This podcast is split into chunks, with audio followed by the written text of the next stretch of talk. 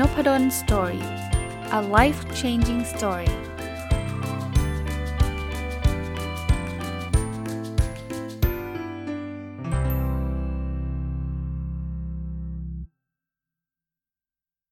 สวัสดีครับ ยินดีต้อนรับเข้าสู่นพดล Story พอดแคสต์นะครับ วันนี้หยิบหนังสือที่ชื่อว่าไมเกรน และโรคปวดศีรษะอื่น ๆ มารีวิวให้ฟังนะครับ หนังสือเล่มนี้เขียนโดย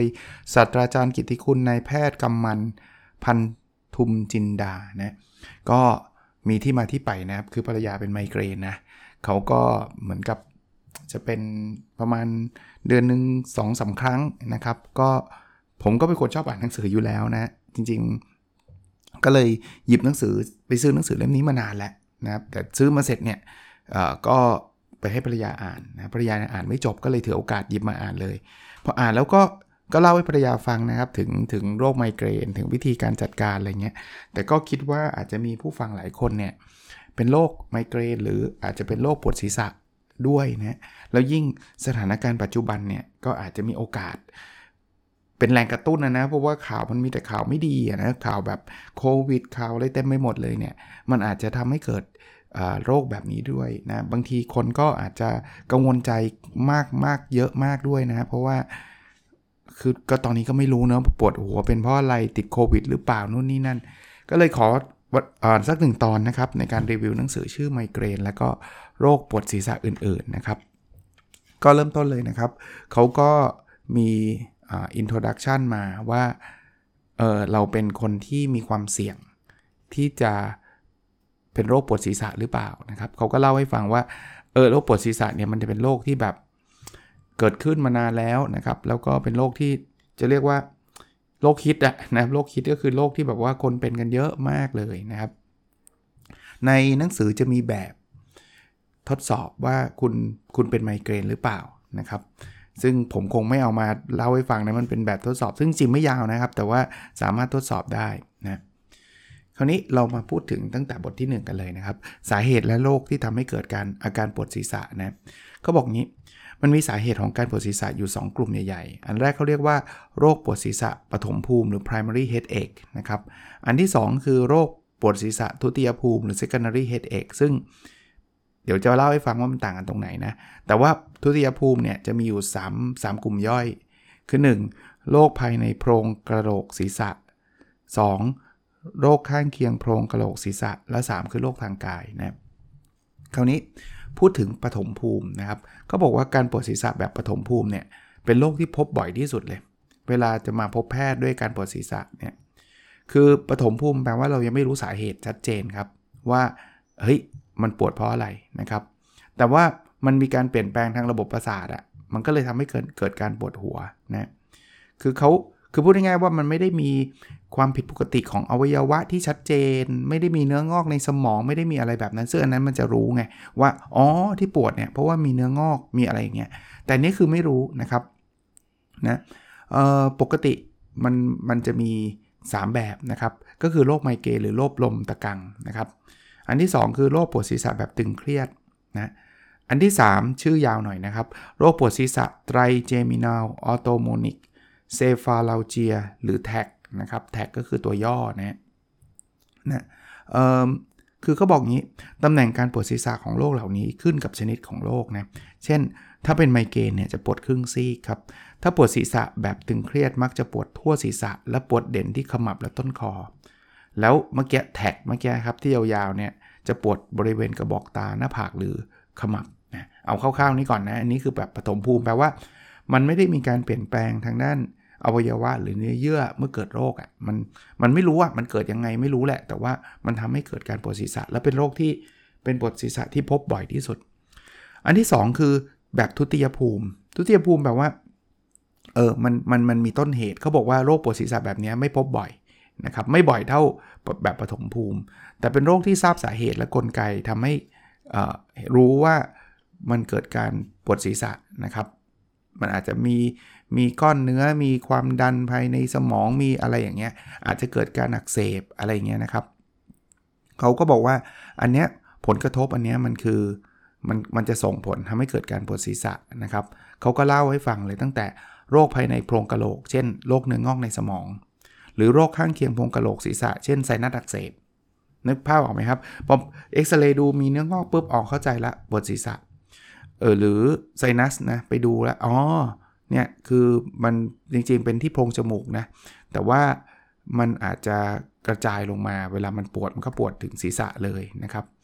เขาบอกว่าปวดแบบนี้จะเป็นแบบปวดตูปวดตูคือ refer pain นะครับนะหรือโรคกระดูกต้นคอเนี่ยมันทำให้ปวดศีรษะได้นะโรคหัวใจขาดเลือดก็ทำให้ปวดศีรษะได้นะครับเขาบอกว่ามีโรคทางกายบางอย่าง ก็ส่งผลนะให้เกิดการปวดศีรษะ เช่นความดันโลหิตสูง โรคโลหิตข้น หรือมีไข้สูงก็เป็นนะหรือการใช้ยาบางชนิดนะครับ เช่นยาที่ทำให้เกิดการขยายตัวของหลอดเลือด ก็ทำให้เกิดอาการปวดศีรษะเช่นเดียวกันนะครับคราวนี้ตำแหน่งของการปวดศีรษะของกลุ่มนี้อาจจะปวด 2 ข้าง ปวดแบบทั่ว ๆ ไป จะไม่ปวดแบบครึ่งซีก หรือปวดบริบรเวณใดบริเวณหนึ่งของอศีรษะนะครับคราวนี้มาถึงบทที่2นะเขาก็พูดถึงลักษณะทางคลินิกที่สำคัญในภาพรวมนะคือ คือก็ก็อย่างที่บอกว่ามันมีสาเหตุมันมีอยู่ 2 แบบนะครับ เพราะนั้นลักษณะทางคลินิกก็จะ 2 แบบนะถ้าเป็นแบบปฐมภูมิเนี่ยอันนี้สำคัญนะ คือบางคนบอกจะรู้ได้ไงว่าเราเป็นเนื้องอกหรือไม่เป็นเนื้องอกนะรู้ได้ไงว่านี่มันคือแบบปฐมภูมิ ซึ่งมันมันมันเหมือนกับ อย่างเช่นไมเกรน หรือหรือปวดศีรษะจากการตึงเครียด หรือว่ามันทุติยภูมิ เช่นมันเกิดโรคจะเกิดเนื้องอกหรือเกิดไซนัสเกิดอะไรเงี้ย เขาบอกถ้าเป็นปฐมภูมิมันจะเป็นเป็นหายหายครับนะคือบางทีเขาบอกมันก็มีนะเป็นต่อเนื่องเรื้อรังนะครับ ความรุนแรงอาจจะแตกต่างกันแต่ปฐมภูมิอย่างอย่างสมมติไมเกรนอย่างภรรยาผมเนี่ยก็จะเป็นช่วงเป็นประจำเดือนนะพอเป็นเสร็จปุ๊บเนี่ยพอผ่านไปปุ๊บก็จะหายอย่างเงี้ยนะครับนั้นเนี่ยอย่างไมเกรนเนี่ยก็อาจจะมีความปานกลางหรือรุนแรงนะครับ แต่ส่งผลผลกระทบแหละนะ เขาเขาเลยเรียกโรคแบบนี้นะอย่งไมเกรนว่าเป็นโรคปวดศีรษะจนทำให้ไม่สบายหรือ sick headache นะครับ ก็จะมาพบนะหรือโรคที่ที่เรียกว่าแท็กเมื่อกี้นะครับ ก็จะมีการปวดรุนแรงนะเป็นชุดๆ แต่ประเด็นมันคือมันคือการปวดแล้วมันจะหายปวดแล้วมันจะหาย แต่ถ้าเป็นทุติยภูมิเนี่ยเขาบอกว่ามันจะปวดจนกระทั่งสาเหตุของอาการได้รับการแก้ไขอะ่ะมุดเราเป็นไม่ใช่เรานะใครก็ได้แหละเดี๋ยวเออเป็นเป็น อะไรเดียเอ่อถ้าถ้ามีคนเป็นเนื้องอกในสมองอะก็ถ้าเกิดเนื้องอกมันยังอยู่มันยังปวดไปเรื่อยๆครับนะครับอย่างเงี้ยเขาก็บอกว่ามันความรุนแรงก็จะขึ้นอยู่กับสภาที่พยาธิสภาพนะครับ ก็คือเอ่อถ้ามันมันเป็นเยอะก็รุนแรงมากนะครับ ก็บอกโรคหลอดเลือดในสมองแตกจากหลอดเลือดในสมองโป่งพอง ก็จะปวดศีรษะรุนแรงเฉียบพลันนะซึ่งอันนี้อันตรายนะครับถ้าถ้าหลอดเลือดโป่งพองเนี่ย ก็ต้องรีบไปหาหมอนะถ้ามันอยู่ดีๆ ไม่เคยปวดแล้วอยู่ดีๆ มันปวดรุนแรงขึ้นมาปุ๊บเนี่ยก็ต้องไปหาหมอ อันนี้ก็เป็นอะไรที่ที่ทำให้เราแยกแยะได้นะ ถ้าใครปวด อย่างเช่นมีประจำเดือนแล้วมาปวดไมเกรน มีประจำเดือนปวดไมเกรนก็ก็คงสบายใจในแง่ที่ว่าเราไม่ได้เป็นเนื้องงเนื้องอกอะไรนะเพราะถ้าเกิดมันเป็นมันก็จะปวดต่อเนื่องนะคราวนี้ในหนังสือเนี่ยบทที่3เขาก็มาเจาะ การวินิจฉัยโรคแต่ว่าผมขอโฟกัสที่ไมเกรนเป็นหลักแล้วกันนะเขาบอกว่าไมเกรนเนี่ยจะมีอาการปวดกำเริบอย่างน้อย 5 ครั้ง และอาการแต่ละครั้งจะตรงกับข้อถัดไปนะครับ นี่คือนี่คือวินิจฉัยว่าคุณเป็นไมเกรนนะอันอันอันที่2นะครับเขาบอกว่าครั้งหนึ่งเนี่ยจะกำเริบอยู่ประมาณ 4-72 ชั่วโมงนะครับถ้าเราไม่ได้รับการรักษานะหรือรักษาไม่ได้ผลนะ อันที่3นะครับจะมีลักษณะ 2 ใน 4 คือ 1 ปวดซีกเดียว 2. ลักษณะการปวดแบบตุบๆ 3. ความรุนแรงการปวดอยู่ระดับปานกลางหรือรุนแรง 4. อาการปวดรุนแรงมากขึ้นสัมพันธ์กับกิจกรรมในชีวิตประจำวันนะครับ การปวดจะทำให้หลีกเลี่ยงชีวิตประจำวันนะ เพราะนั้น 2 ใน4เนี้ยจะจะถือว่าเป็นอาการปวดนะครับอันที่ 4 ขณะที่มีการปวดศีรษะ มีอาการร่วมอย่างน้อย 1 ข้อดังต่อไปนี้ 1. ขึ้นไส้หรืออาเจียน อันนี้ภรรยาผมก็เป็นนะครับ 2 คือทนแสงทนเสียงไม่ได้นะอันที่5ก็บอกว่าไม่เข้ากับเกณฑ์การวินิจฉัยโรคอื่นๆ ตามเกณฑ์การวินิจฉัย ICHD 3 ก็ไม่ได้ไปตามนะครับ ก็ประมาณนี้นะครับนะแต่ว่าเป็นทุติยภูมิเนี่ยเขาก็บอกว่าถ้ามันเมื่อกี้ปฐมภูมินี่เป็นไมเกรนนะทุติยภูมิก็ต้องไปไปทำ MRI ไปซักประวัติไปตรวจร่างกายถึงจะทราบนะอ่ามาดูอันบทที่ 4 นะครับ เขาบอกว่าการประเมินผู้ป่วยที่มาพบแพทย์ด้วยอาการปวดศีรษะนะครับเขาก็จะเริ่มถามว่าปวดแถวไหนนะครับ ปวดยังไง คืออย่างไมเกรนเนี่ยอาจจะนะเขาบอกว่าอาจจะปวดครึ่งศีรษะ ปวดมากบริเวณกระบอกตาต้นคอนะแล้วปวดศีรษะย้ายข้างได้นะครับ แต่ว่าเขาก็บอกว่ามีคนเป็นไมเกรนที่ปวดสองข้างก็มี ถ้าแบบตึงเครียดนะแบบเครียดอะปวดศีรษะเขาบอกจะปวดทั่วศีรษะ ปวดมากบริเวณขมับและต้นต้นคอ นะถ้าเป็นแบบแท็กเมื่อกี้นะครับ จะปวดมากบริเวณกระบอกตาขมับและหน้าผาก แล้วก็บริเวณใบหน้า อาการปวดจะเป็นข้างเดียวและไม่ย้ายข้างนะครับเขาก็เล่าให้ฟังว่ามันเออมันมีรูปแบบของอการปวดเป็นแบบไหนยังไงนะครับ แล้วในหนังสือก็จะมีแบบโหรายละเอียดอีกเยอะเลยนะครับ ซึ่งผมคิดว่าคงคงต้องหามาอ่านนะครับในในตัวรายละเอียดนะครับ เเขาบอกงี้ครับบอกว่าข้อพึงปฏิบัติของผู้ป่วยเมื่อมาพบแพทย์นะก็ต้องบอกตำแหน่งการปวดศีรษะนะครับ ภาพรวมในการดำเนินโรคนะครับว่าเป็นมานานไหมยังไงเป็นตอนไหนนะครับ ลักษณะการปวดปวดแบบตุบๆ ปวดแบบอะไรมารัดอะไรเงี้ยนะครับความรุนแรงนะครับก็ต้องบอกคุณหมอนะครับว่ารุนแรงมากน้อยแค่ไหน อาการร่วม เช่น มีขึ้นไส้อาเจียนทนแสงได้ไหมอะไรเงี้ยนะครับ หรือผิดปกติอย่างอื่นไหม อาการกระตุ้นนะปัจจัยกระตุ้นนะเอฟอย่างเช่น อย่างที่เมื่อกี้เล่านะว่าประจำเดือนอาจจะเป็นปัจจัยกระตุ้นนะครับ หรืออาการปัจจัยอื่นๆ ที่ทำให้การปวดศีรษะดีขึ้นบางคนนอนในที่เงียบมืดแล้วดีขึ้นนะก็ช่วยได้แล้วก็อีกเรื่องหนึ่งก็อย่าลืมบอกคุณหมอเรื่องโรคประจำตัวแล้วก็ยาอื่นๆที่กินนะนี่คือ part แรกที่ทำให้เห็นนะว่าเออโรคปวดศีรษะเนี่ยมันเป็นประมาณไหน มา part ที่ 2 ก็จะเป็นโรคไมเกรนโดยเฉพาะนะ ในบทที่ 5 เขาก็เล่าเรื่องของอรู้จักว่าไมเกรนคืออะไรที่เล่าให้ฟังแล้วนะพอบทที่ 6 อันนี้เจาะลึกลงไปว่าไมเกรนมี 3 ประเภทนะ1 คือไมเกรนที่เป็นเป็นหายหาย2คือไมเกรนเรื้อรัง 3 คือภาวะแทรกซ้อนของไมเกรนนะครับเขาก็เริ่มเริ่มเล่าให้ฟังว่าโอ้มันมีไมเกรนแบบรายละเอียดย่อยอีกย่อยลงมาอีกของไมเกรนนะครับ มาถึงบทที่ 7 ก็เป็น ภาวะลักษณะทางคลินิกของไมเกรน ซึ่งเมื่อกี้ผมก็ก็ได้เล่าวิธีอาอาการของการปวดไปบ้างแล้วนะ แต่เขาพูดถึงเฟส4เฟสของคนเป็นไมเกรนนะ คือเขาบอกว่ามันจะมีอาการนำนะครับนำเสร็จปุ๊บ มันก็จะมีอาการเตือนนะครับนำเนี่ยเขาบอกว่าประมาณเป็นชั่วโมงถึงวันเลย คือเริ่มรู้แล้วว่าเนี่ยจะเข้าไมเกรนแล้ว อาการเตือนเนี่ยห้ถึงหกนาทีเนี่ยจะไมเกรนล้วแล้วก็อาการปวดศีรษะ4ถึง72 ชั่วโมงนะแล้วก็อาการกลับสู่ปกติอาจจะเป็นชั่วโมงหรือเป็นวัน คือคนเป็นไมเกรนก็จะอย่างที่บอกนะมันจะบิวขึ้นมาแล้วมันก็จะมันก็จะค่อยๆพีคขึ้นแล้วก็เสร็จเสร็จแล้วมันก็จะดีขึ้นนะครับอะผมผมเจาะทีละอันนะครับ อาการเนี่ยอาการนำก็จะแบบว่าอาจจะ เออเฉยชาง่วงซึมนอนมาก หรือแม้กระทั่งกระตือรือร้นพูดมากเนี่ยจะเริ่มมีหงุดหงิดกระสับกระส่ายเสียสมาธิอะไรพวกนี้นะครับเผลอๆอาจจะมีเรื่องเบื่ออาหารกระหายน้ำหาวนอน แต่พออาการเตือนเนี่ยจะเป็นเป็นอาการที่อาจจะเกี่ยวกับการมองเห็นนะครับ บางคนเนี่ยเห็นแสงเป็นเส้นเลยนะครับ อารมณ์แบบนั้นนะครับ หรือว่า บางคนมีอาการชาลามที่บริเวณมือและแขนนะอันนี้คืออาการเตือนนะหรือว่าบางคนเนี่ยอาจจะแบบนึกคำพูดไม่ออกอะไรเงี้ยเป็นอาการเตือน พอมาถึงอาการปวดศีรษะนี้แน่นอนก็อย่างที่เล่าให้ฟังนะครับว่าเขาอาจจะปวดครึ่งซีก แต่ว่าเขาบอกจำนวนไม่น้อยก็ปวดทั้งศีรษะ จะปวดบริเวณต้นคอลามไปยังส่วนขมับส่วนหน้ากะโหลกนะครับอาจจะปวดกระบอกตาด้วยนะครับ และอาการปวดมันจะรุนแรงมากขึ้นมากขึ้นนะครับ บางทีก็จะมีขึ้นไส้อาเจียน ทนแสงทนเสียงทนกลิ่นไม่ได้ พอถึงอาการปวดศีรษะปุ๊บมันก็จะเป็นอาการกลับสู่ภาวะสภาวะปกติ ใช้เวลา 2-3 ชั่วโมงถึง 2-3 วัน ก็จะดีขึ้นเรื่อยๆ อันนี้จะดีขึ้นเรื่อยๆ จะคล้ายๆ อาการนำนะครับ ก็อาจจะมีอาการกระตือรือร้นล่าเริงหรืออยากอาหารมากขึ้นนะครับ ก็ก็ในหนังสือเขาก็จะเล่าเรื่องก็บางทีมันก็ตรงกับกับคนที่เป็นนะก็ลองดูนะครับ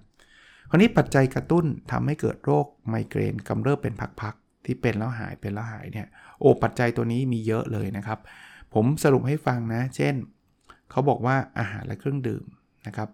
อาหารเนี่ยเช่น อาหารหมักดองโยเกิร์ตเนื้อสัตว์รมควัน เนื้อสัตว์หมักเนยแข็งกล้วยนะครับ ส้มมะนาว เป็นได้นะ แต่ไม่ได้บอกว่ามันจะเป็นกับทุกคนนะครับ เบคอนไส้กรอกนะครับ ขนมปังพิซซ่า ชากาแฟน้ำอัดลมเครื่องดื่มชูกำลัง ไวน์เบียร์นะครับ หรืออาหารที่ใช้น้ำตาลเทียมที่เขาเรียกว่ามีสาร aspartame เป็นส่วนประกอบนะครับนะอะโวคาโด ผลไม้อบแห้งผงชูรส เนยถั่ว พวกนี้มีสิทธิ์นะครับ หรือ การรับอาหารรับประทานอาหารไม่เป็นเวลาครับปล่อยให้เกิดความหิวและกระหายน้ำก็ใช่ฮอร์โมนเนี่ยประจำเดือนใช่ การกินยาคุมใช่นะครับ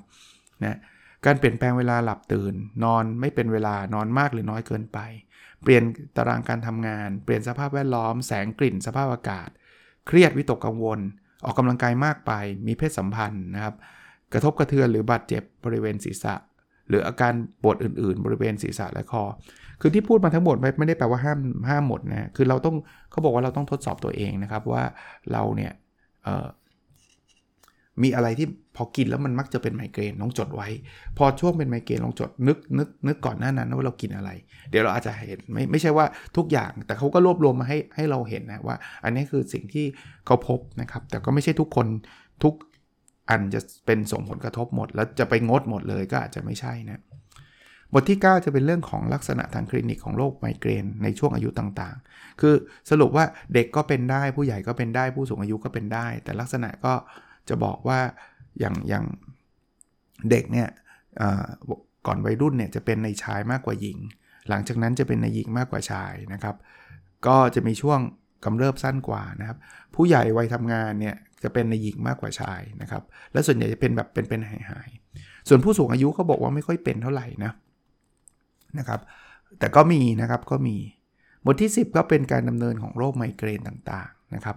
คืองี้เป็นเป็นหายหายกับเรื้อรังเนี่ยเรื้อรังคือมันเป็นไม่ไม่ไม่ไม่เลิกอะ่ะมันเป็นติดต่อกันนะบ่อยทีมากนะครับ มันก็จะเป็นเอ่อเป็นแบบเรื้อรังนะก็เขาบอกว่าในประเทศไทยเนี่ยมีคนเป็นไมเกรนแบบเรื้อรังประมาณ6.5 ภาวะแทรกซ้อนนะครับก็ก็มีอะไรหลาย ๆ อย่างนะครับ เช่น ภาวะปวดศีรษะจากไมเกรนอย่างต่อเนื่องนะครับอาการอาการเตือนที่คงอยู่นานนะครับนะสมองตายจากการขาดเลือดจากไมเกรนนะครับหรืออาการชักกระตุกอะไรเงี้ยก็อาจจะมีโอกาสเป็นไปได้นะถัดไปบท 12 เขาก็อันนี้เมื่อกี้ภาวะแทรกซ้อนบท 11 นะบท 12 ก็พูดถึงภาวะปวดศีรษะจากไมเกรนอย่างต่อเนื่องว่า เออบางคนเนี่ยเป็นเป็นยาวเกิน 72 ชั่วโมงอีกนะครับ ก็อันนี้ก็ต้องไปหาคุณหมอนะบท 13เนี่ยคือผลกระทบจากโรคไมเกรนนะครับก็มันทำให้เราทำงานได้ตามปกติได้ยากอะ่ะ เวลาคนเป็นไมเกรนเนี่ยก็ไม่ทำไม่ไหวนะบท 14 ก็การป้องกันโรคไมเกรนนะครับ ไม่ให้มีอาการบ่อยและรุนแรงนะอ่าบทนี้เล่าให้ฟังนิดหนึ่งนะเขาบอกว่า 1 คือเราอาจจะต้องรักษา โรคปวดศีรษะ เมื่อเมื่อเป็นเป็นไมเกรนโดยเร็ว ก็คงต้องไปหาคุณหมอนะครับนะแล้วถ้าเรารักษาได้ตั้งแต่เนิ่นๆเนี่ยมันจะคุมการปวดศีรษะได้ แต่ถ้าเกิดรักษาช้าเนี่ยมันจะหายยากและต้องกินยาแก้ปวดซ้ำนะครับ แต่ว่าก็ควรปีกเลี่ยงการกินยาแก้ปวดอย่างต่อเนื่องเนาะนะครับเพราะว่าบางทีกินต่อเนื่องมากเนี่ยก็อาจจะเป็นโรคปวดศีรษะโดยเหตุจากการใช้ยาเกินนะเอ่อ เราบอกว่าเขาเขาเขาบอกว่าควรป้องกันรักษาเมื่อมีข้อบ่งชี้นะครับว่าเอ๊ะอันนี้จะเป็นไมเกรนละอย่างอย่างเมื่อกี้ที่เราเล่านะกินอาหารอะไรแล้วเป็นเราก็ควรจะต้องป้องกันนะครับ คุมปัจจัยเสี่ยงตั้งแต่เนิ่นๆเนาะนะครับ แต่เขาบอกว่าบท 15 บอกโรคไมเกรนเป็นโรคทางสมองนะไม่ใช่โรคทางจิตนะครับเขาก็มีมีอะไรนะคล้ายๆเป็นสมองให้ดูเลยว่าเกิดจากส่วนไหนยังไงนะครับ มาถึง part ที่3นะ part นี้เป็นการรักษาโรคไมเกรนและป้องกันอาการกำเริบนะครับเขาก็พูดบท 16 ก็พูดถึงแนวทางการรักษานะครับบท 17 ก็เจาะลงไปว่าการรักษาโรคไมเกรนในระยะกำเริบนะก็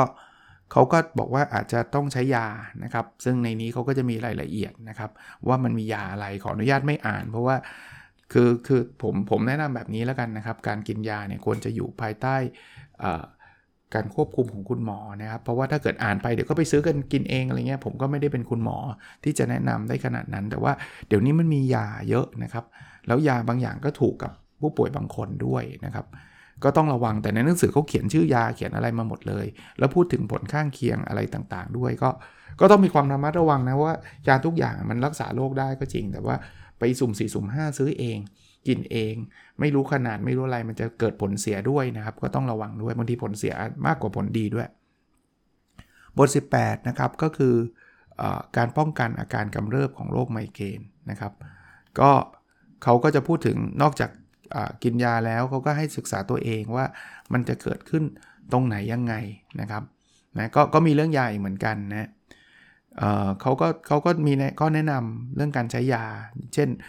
ควรต้องดูข้อห้ามด้วย หรือเป็นโรคอื่นๆต้องบอกด้วยนะ ว่าบางทียามันไปรักษาไมเกรน แต่ว่ามันอาจจะส่งผลต่อโรคอื่นๆนะครับก็ต้องระมัดระวังนะทั้งนี้ทั้งนั้นก็ไปข้อสรุปเดิมอะว่าหาคุณหมอถ้าเป็นเรื่องของยานะแต่มันมีเรื่องของการไม่ใช้ยาก็เมื่อกี้ก็พูดไปบ้างแล้วนะครับ หลีกเลี่ยงปัจจัยกระตุ้นนะออกกำลังกายสม่ำเสมอนะครับนะแล้วก็ เรื่องเรื่องวิตามินเรื่องอะไรก็ลองลองปรึกษาคุณหมอดูได้นะครับ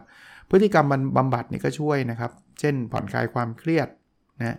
เขาก็มีเรื่องแม้กระทั่งฝังเข็มซึ่งอันนี้ก็ก็ผมไม่มีความรู้เฉพาะทางนะครับ ก็ต้องปรึกษาคุณหมอเช่นเดียวกัน หรือมีเครื่องมือต่างๆ ที่จะช่วยนะมาถึงพาร์ทที่ 4เขาบอกปัญหาอื่น ๆ ของโรคไมเกรนนะครับเขาก็พูดถึงในบท 19 ประจำเดือนก็เป็นโรคไมเกรนได้นะครับ บท 20 ตั้งครรภ์เนี่ย ก็อาจจะมีได้ด้วยเช่นเดียวกันนะครับ จริงๆเขาบอกไมเกรนเนี่ยถ้าไม่มีประเภทที่ไม่มีอาการเตือนใดๆเนี่ยก็จะอาการดีขึ้นหรือสงบระหว่างตั้งครรภ์อันนี้ confirm นะตอนภรรยาผมตั้งครรภ์ก็เขาเป็นไมเกรนมาตั้งนานแล้วตั้งแต่เรารู้จักกันเนี่ยตอนตอนแต่งงานกันตั้งครรภ์เสร็จปุ๊บเนี่ยเขาไม่เป็นเลยนะนะครับแต่ว่าก็มีโอกาสเป็นได้นะครับ การใช้ยาคุมกำเนิดกับโรคไมเกรนนะครับ ก็มันมีเอฟเฟกนะบางคนก็บอกว่า เออดีขึ้นนะ เวลา กินยาคุม แต่บางคนบอกแย่ลงอะไรเงี้ยมันมันมีอิชชูแบบนั้นนะครับอันนั้นก็คือบทที่ยี่สิบยี่สิบเอ็ดนะยี่สิบสองหมดประจำเดือนกับไมเกรนนะครับหลายครั้งก็มีคนบอกว่าการหมดประจำเดือนเนี่ยช่วงที่จะหมดอาจจะมีไมเกรนเกิดขึ้นทีหน่อยนะครับแต่ว่าบางทีอพอประจำเดือนหมดก็ ก็ดีขึ้นอะไรเงี้ยก็ต้องแล้วแต่อีกนะครับ เพราะว่าประจำเดือนมันส่งผลกับไมเกรนนะนั้นช่วงกำลังจะหมดไม่หมดเนี่ยก็เขาบอกว่ามีโอกาสมีโรคไมเกรนเพิ่มขึ้น แต่พอหมดแล้วก็จะลดลงเนี่ยบทที่ 23 ก็พูดถึงการกินการนอนกับโรคไมเกรนนะครับ เมื่อกี้ที่พูดแล้วอาหารต่างๆนะแล้วการนอนดึกการนอนไม่พอหรืออะไรเงี้ยก็อาจจะเป็นนะครับ ก็ก็ต้องระวังเรื่องนั้นนะครับ 24 คือการออกกำลังกายเขาบอกว่าออกกำลังกายเนี่ยมันช่วยลดไมเกรนเพราะว่ามันลดสภาวะเครียดนะครับเขาบอกแค่ปั่นจักรยาน 20 นาที 3 ครั้งต่อสัปดาห์ก็ป้องกันโรคไมเกรนได้แล้วนะนะนี่เป็นการศึกษาพบเลยนะครับ ก็ลองดูนะครับคำแนะนำคือเขาบอกว่าบางทีบางคนเนี่ยอาจจะออกกำลังกายแล้วมันมีการปวดศีรษะ ถ้าเป็นแบบนั้นเนี่ยให้ค่อยๆทำเช่นเดิน 5-10 นาที ขี่จักรยานแบบสบายๆ แล้วค่อยๆ เพิ่มนะครับ อย่าลืม warm up ด้วยนะครับ ถ้า warm up เนี่ย มันจะจะเป็นการเตือนตัวเองนะ แรก ๆ อย่าเพิ่งหักโหมนะครับ ถ้าออกกำลังกายกลางแจ้งสวมหมวกกันแดดดื่มน้ำให้เพียงพออย่าให้หิวมากไปนะถ้ารู้สึกว่าจะเป็นแล้วอย่าเพิ่งไปออกนะครับ แล้วก็หาเวลาว่างนะครับ ที่เราไม่เหนื่อยล้านะตอนเช้าเดินอะไรอย่างเงี้ยนะคาเฟอีนกับโรคไมเกรนเนาะ คือบางคนบอกว่ามันช่วยทำให้เกิดการปวดศีรษะ บางคนบอกว่าช่วยบรรเทา มันมีทั้งคู่เลยนะภรรยาผมเนี่ยเวลากินกาแฟแล้วหายปวดนะหรือปวดน้อยลงนะแต่ว่าก็ต้องดูตัวเองเพราะเขาบอกแล้วว่าบางทีเป็นปัจจัยกระตุ้นบางทีเป็นเป็นอาการบรรเทานะครับ แต่เขาก็เขาก็มีคำแนะนำ generally ว่าอย่ากินเยอะนะครับนะเกิน 3 แก้วต่อวันไม่ควรนะครับ หรือมากกว่า 3 วันต่อสัปดาห์ ก็ลองดูลองดูตัวเองด้วยนะ โรคไซนัสบทที่6คือโรคไซนัสกับโรคไมเกรนก็ส่งผลกันอย่างที่บอกไซนัสมันก็ปวดปวดทำให้เกิดการปวด หรือโรค27 คือโรคหลอดเลือดสมองกับโรคไมเกรนซึ่งอันนี้จะต้องไปไปเช็คดูดีๆนะครับว่าเป็นแบบนั้นหรือเปล่า มาถึง part ที่5นะฮะคือการปวดศีรษะจากโรคอื่นๆ เขาบอกว่านอกจากไมเกรนแล้วเนี่ยก็มีแบบตึงเครียดอะพูดง่ายๆว่าเครียดอะเครียดจนปวดหัว อันนี้ส่วนใหญ่ก็เมื่อกี้เล่าไปแล้วนะครับ บอกว่าจะปวดทั่วศีรษะ เป็นมากบริเวณขมับและต้นคอนะอาจจะไม่ได้มีขึ้นไส้อาเจียน ไม่มีกลัวแสงกลัวเสียงนะครับ ก็รักษาคล้ายๆโรคไมเกรนนะนะครับก็กินยาได้นะแต่ว่าก็เขาบอกว่าปกติปวดมันจะไม่ได้ไม่ได้โหดมากนักนะเป็นแบบนี้นะครับ ก็กินยาแก้ปวดทั่วไปนะแต่ถ้ามันมากก็มาพบแพทย์นะครับมาพบแพทย์โรคปวดศีรษะ trigeminal autonomic cephalalgia หรือ TAC อันนี้จะปวดกับกับกระบอกตาขมับหน้าผากนะครับ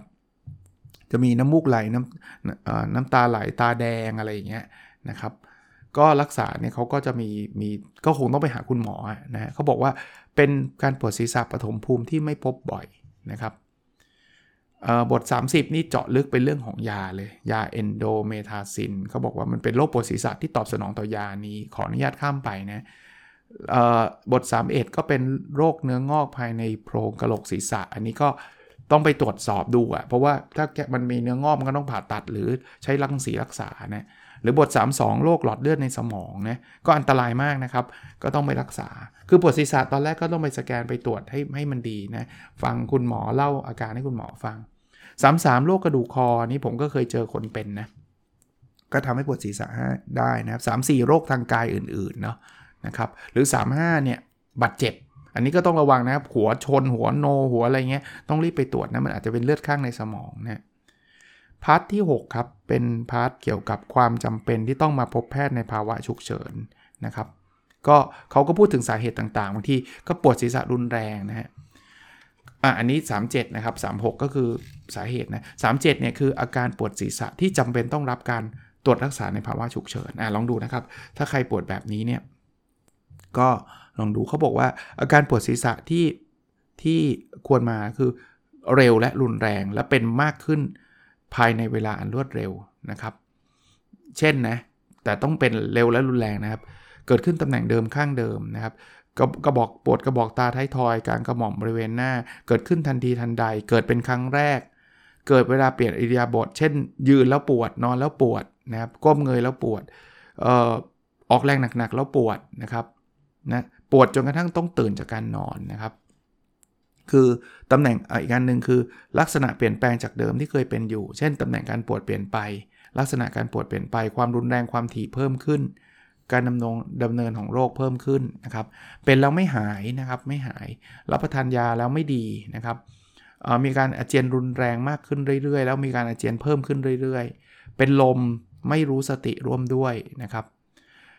หรือมีมีโรคประวัติทางกาย เช่นความดันโลหิตสูง ติดเชื้อโรคมะเร็งอะไรเงี้ยนะครับ ได้รับการกระทบกระเทือนบริเวณศีรษะและต้นคอนะครับใช้ยาหรือสัมผัสกับสารพิษทำให้เกิดการปวดศีรษะหรือมีอาการชักนะหรือตั้งครรภ์ก็รีบไปนะครับ อายุเกิน 50 ปี พวกนี้ควรรีบเร่งไปนะครับ เพราะบางทีมันเป็นเรื่องที่ปัจจุบันทันด่วนนะครับ บท 38เขาก็จะมีการประเมิน ผู้ป่วยที่มาในภาวะฉุกเฉินนะครับบท 39 นะ บางอย่างเนี่ย เป็นอาการปวดศีรษะที่รอได้อาจจะไม่จำเป็นนะครับ เช่นที่เล่าให้ฟังนะปฐมภูมิเรารู้อยู่แล้วว่าก็เป็นทุกเดือนช่วงประจำเดือนอย่างเงี้ยมันก็ก็เข้าใจนะครับมีปัจจัยกระตุ้นต่างๆนะครับ หรือคงที่ไม่ได้เป็นอะไรมากหรือเรารู้สาเหตุอยู่แล้วนะคือส่วนตัวผมว่าถ้ามันไม่มั่นใจไปหาคุณหมอดีกว่านะ มาถึงพาร์ทที่ 7 คือการโรคปวดศีรษะเรื้อรัง เรื้อรังแปลว่าอะไร ปวดติดต่อกันนานเกินกว่า 3 เดือน แล้วเป็นมากกว่า 15 วันต่อเดือน เนี่ยบท 40 เขาให้นิยามคำว่าเรื้อรังเป็นแบบนี้นะครับ บทที่ 41 เนี่ย เรื้อรังก็มีมีเยอะนะ เช่นไมเกรนตึงเครียดเรื้อรังได้หมดนะ ต่อเนื่องทุกวันครึ่งซีกอะไรเงี้ยเขาก็มีทั้งทั้งปฐมภูมินะครับ เป็นเป็นโรคศีรษะเรื้อรังหลายประเภทนะ บทที่ 42 นะครับ ทุติยภูมิก็เป็นได้นะครับนะเช่นอย่างที่บอกความดันภายในกระโหลกสูงนะครับ ความดันภายในกระโหลกต่ำเกิดขึ้นเองอย่างเงี้ยก็ก็เป็นได้หรือกระทบกระเทือนจากการบาดเจ็บ กระดูกคอ ปวดเส้นประสาทในสมอง พวกนี้เป็นได้ 13 คือโรคปวดศีรษะเหตุใช้ยาเกิน อันนี้คือแบบกินยาเยอะเกินไปนะก็ ต้องระวังนะครับเขาก็มีชนิดของยาอีกนะอันนี้ก็ให้หมอวินิจฉัยจะดีกว่านะครับแล้วเขาก็มีบทสีสีคือเขาก็มีวิธีการรักษาด้วยยาด้วยอะไรนะครับ เวลาเราใช้ยาเกิน 45 ก็คือการเป็นแบบเรื้อรังของไมเกรนนะโรคไมเกรนเรื้อรัง ซึ่งมันก็เมื่อกี้เล่า definition ไปแล้วนะครับ มันมันอาจจะเป็นจากปัจจัยที่ปรับเปลี่ยนได้นะครับ ปัจจัยที่ปรับเปลี่ยนไม่ได้ ก็อย่างเช่นเพศนะก็บอกเพศหญิงเป็นมากกว่าเพศชายอย่างเงี้ยก็ปรับเปลี่ยนไม่ได้ ก็ต้องรักษาตามตามปัจจัยเหล่านั้นนะครับนะเขาบอกว่าสิ่งหนึ่งที่สำคัญก็คือ ผู้ป่วยต้องให้ความร่วมมือเนี่ยในการรักษานะครับ กินยาตามที่คุณหมอบอก แล้วก็สามารถถอนยาได้นะแต่เวลาถอนยาก็ไม่ใช่ไปถอนเองถอนยาคืออยู่ดีๆหายแล้วเลิกคือคุณต้องปรึกษาหมอเป็นเรื้อรังแบบนั้นนะครับ แล้วก็มันก็จะจะจะดีขึ้นเรื่อยๆนะ ก็เป็นหนังสือที่ผมคิดว่าใครเป็นไมเกรนหรือเป็นเป็นโรคปวดศีรษะเนี่ยอ่านแล้วก็น่าจะเป็นประโยชน์นะครับ ก็จัดสักหนึ่งตอนนะเชื่อว่ามีหลายคนเป็นหรือว่าอาจจะมีญาติที่เป็นนะแต่ว่าอย่างที่บอกคือหนึ่งคือผมคิดว่าอ่านเองจะละเอียดกว่าผมพูดอยู่แล้ว เพราะว่าหลาย ๆ ข้อเนี่ยก็มันเป็นเจาะลึกลงไปนะครับ ใครมีอาการแบบไหนเนี่ยมันมีบทเยอะมากเลยอย่างที่เมื่อกี้เล่าให้ฟังนะท่านก็เจาะลงไปในบทนั้นนะหรือ อีกอย่างหนึ่งก็คือผมแนะนำหาคุณหมอนะครับคุณหมอจะมีความรู้ความเข้าใจในเรื่องนี้ได้ดีนะครับ ก็ขอเป็นกำลังใจนะครับ ขอให้ท่านที่เป็นก็หายนะครับ หรือว่าได้รับการรักษาได้อย่างถูกวิธีแล้วก็จะดีขึ้นนะครับ โอเคนะครับ แล้วเราพบกันใน episode ถัดไปครับ สวัสดีครับ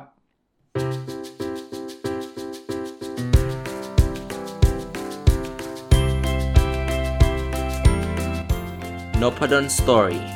a life changing story